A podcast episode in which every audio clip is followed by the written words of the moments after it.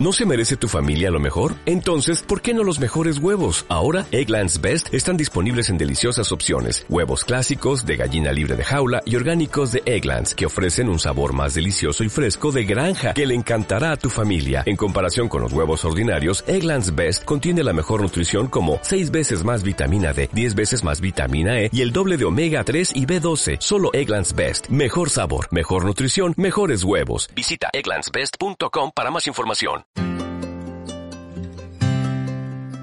Si eres curioso y te apasiona la historia, este es tu podcast. Descubre más capítulos en Podimo y simplemente por ser lector de Historia National Geographic, disfruta de 90 días gratis en la plataforma. Entra en go.podimo.com barra es barra curiosidades y empieza a disfrutar.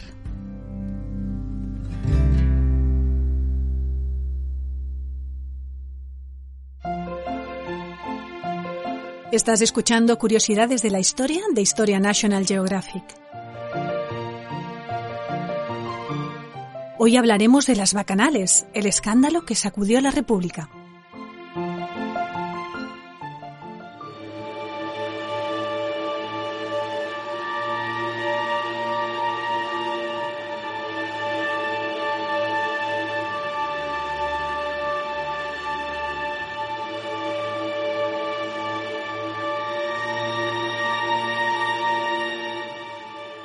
A principios del siglo II a.C.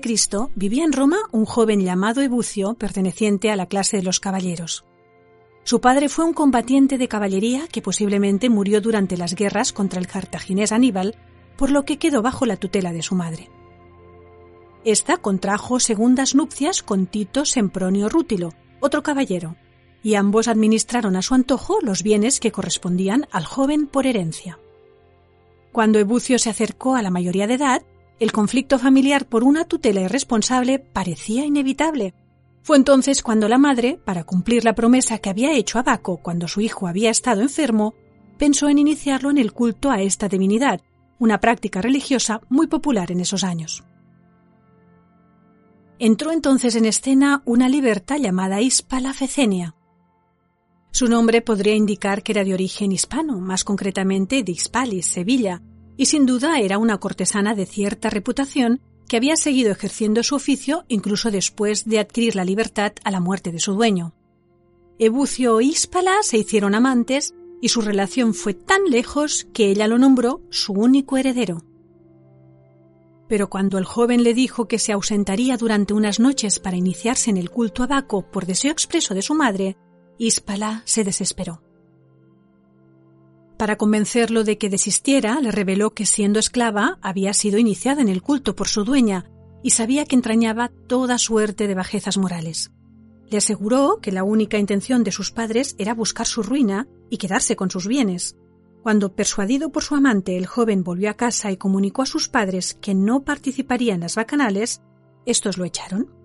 Ebucio se refugió en casa de su tía paterna, una respetable anciana llamada Ebucia, que le aconsejó denunciar el caso al cónsul Espurio Postumio Albino. El caso llegó entonces a instancias oficiales. Postumio era un patricio y seguramente pensó que este asunto era una oportunidad para recuperar el honor familiar, ya que su padre había muerto en una humillante derrota de las legiones romanas frente a los galos. Secundado por su suegra, Sulpicia, matrona de intachable reputación, Postumio investigó el caso. Tras una primera reunión con Ebucia, citó a Hispala. La escena de la confesión, según la relata el historiador Tito Livio, fue dramática. Hispala se debatió entre la obediencia debida a la máxima autoridad de Roma y su compromiso de guardar secretos sobre el culto, ya que lo contrario comportaba el castigo divino. Al final, el cónsul le prometió protección e Hispala decidió confesarlo todo. El culto a Baco, según la tradición, lo introdujo un griego llegado a Etruria y se difundió ampliamente por el sur de la península. Los ritos evocaban probablemente el descuartizamiento del dios Dioniso, el equivalente griego de Baco, por los titanes. Este mito cuenta que Zeus hizo renacer a Dioniso y redujo a los titanes a cenizas, de las cuales nació el linaje de los humanos en pecado original. Pues bien, la Liberta le contó al cónsul que antiguamente el culto de Baco estuvo reservado a las mujeres, que se reunían tres días al año. pero Pacula Ania, una sacerdotisa de Campania, introdujo varias reformas bajo inspiración divina. Habría sido la primera en iniciar a hombres, a sus propios hijos, y habría multiplicado las ceremonias que habían pasado a cinco por mes y se celebraban siempre por la noche. Desde que los ritos eran promiscuos y se mezclaban hombres y mujeres, resume Tito Livio, no había delito ni inmoralidad que no se hubiera perpetrado allí. Eran más numerosas las prácticas vergonzosas entre hombres que entre hombres y mujeres. Los reacios a someterse al ultraje eran inmolados como víctimas. Los hombres, como posesos, hacían vaticinios entre frenéticas contorsiones corporales. Las matronas, ataviadas como vacantes, con el cabello suelto, corrían hasta el Tíber con antorchas encendidas y las sacaban del agua con las llamas intactas porque contenían azufre vivo y cal. Era una multitud muy numerosa y entre ellos algunos hombres y mujeres de la nobleza. Se captaba solo a los menores de 20 años, los más permeables al engaño y la corrupción. Postumio decidió intervenir de inmediato. Expuso primero el caso ante el Senado, los fantasmas de la juventud ultrajada y de las matronas desinhibidas y emancipadas, y los senadores, presa del pánico, aprobaron un Senado consulto, es decir, un decreto, sobre la materia.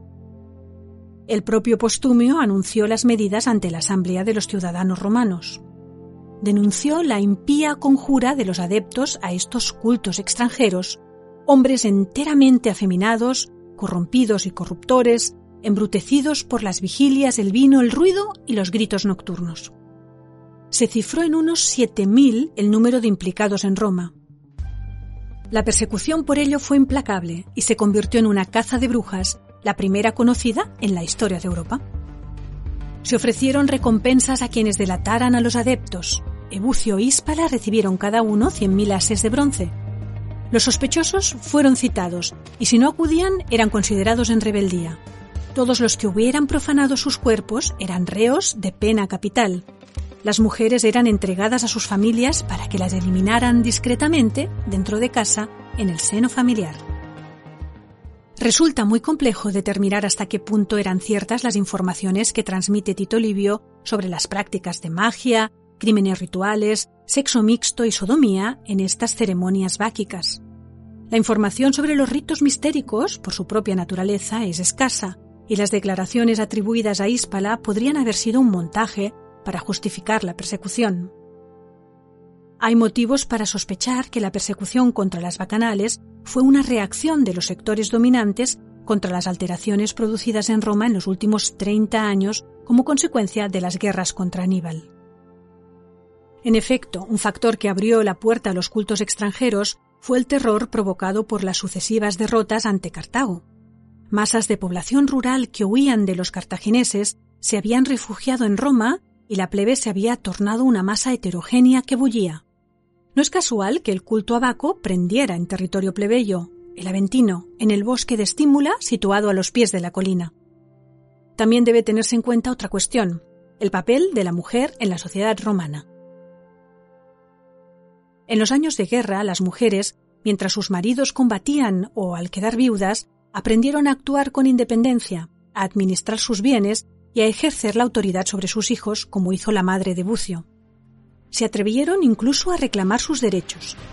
En 195 a.C. se manifestaron para conseguir que se derogara la ley opia, que restringía la indumentaria, las joyas y los carruajes que las mujeres romanas podían mostrar en público. Lograron su objetivo pese a la oposición de Catón el Viejo y de los tradicionalistas. El escándalo de las bacanales del año 186 a.C.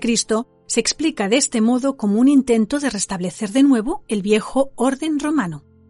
Las influencias extranjeras, especialmente griegas, se vieron proscritas.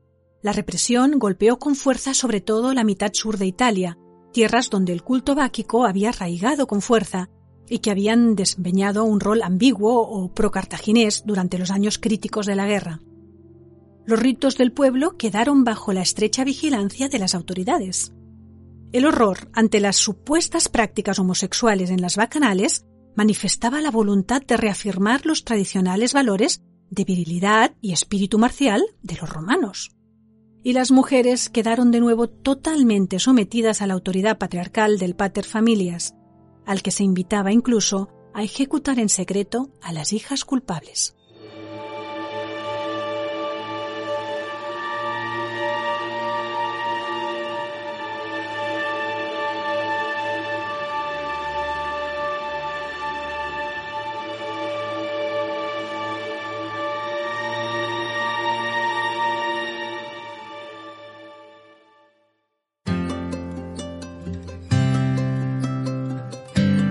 Descubre más episodios de Curiosidades de la Historia en Podimo y simplemente por ser lector de Historia National Geographic disfruta de 90 días gratis en la plataforma.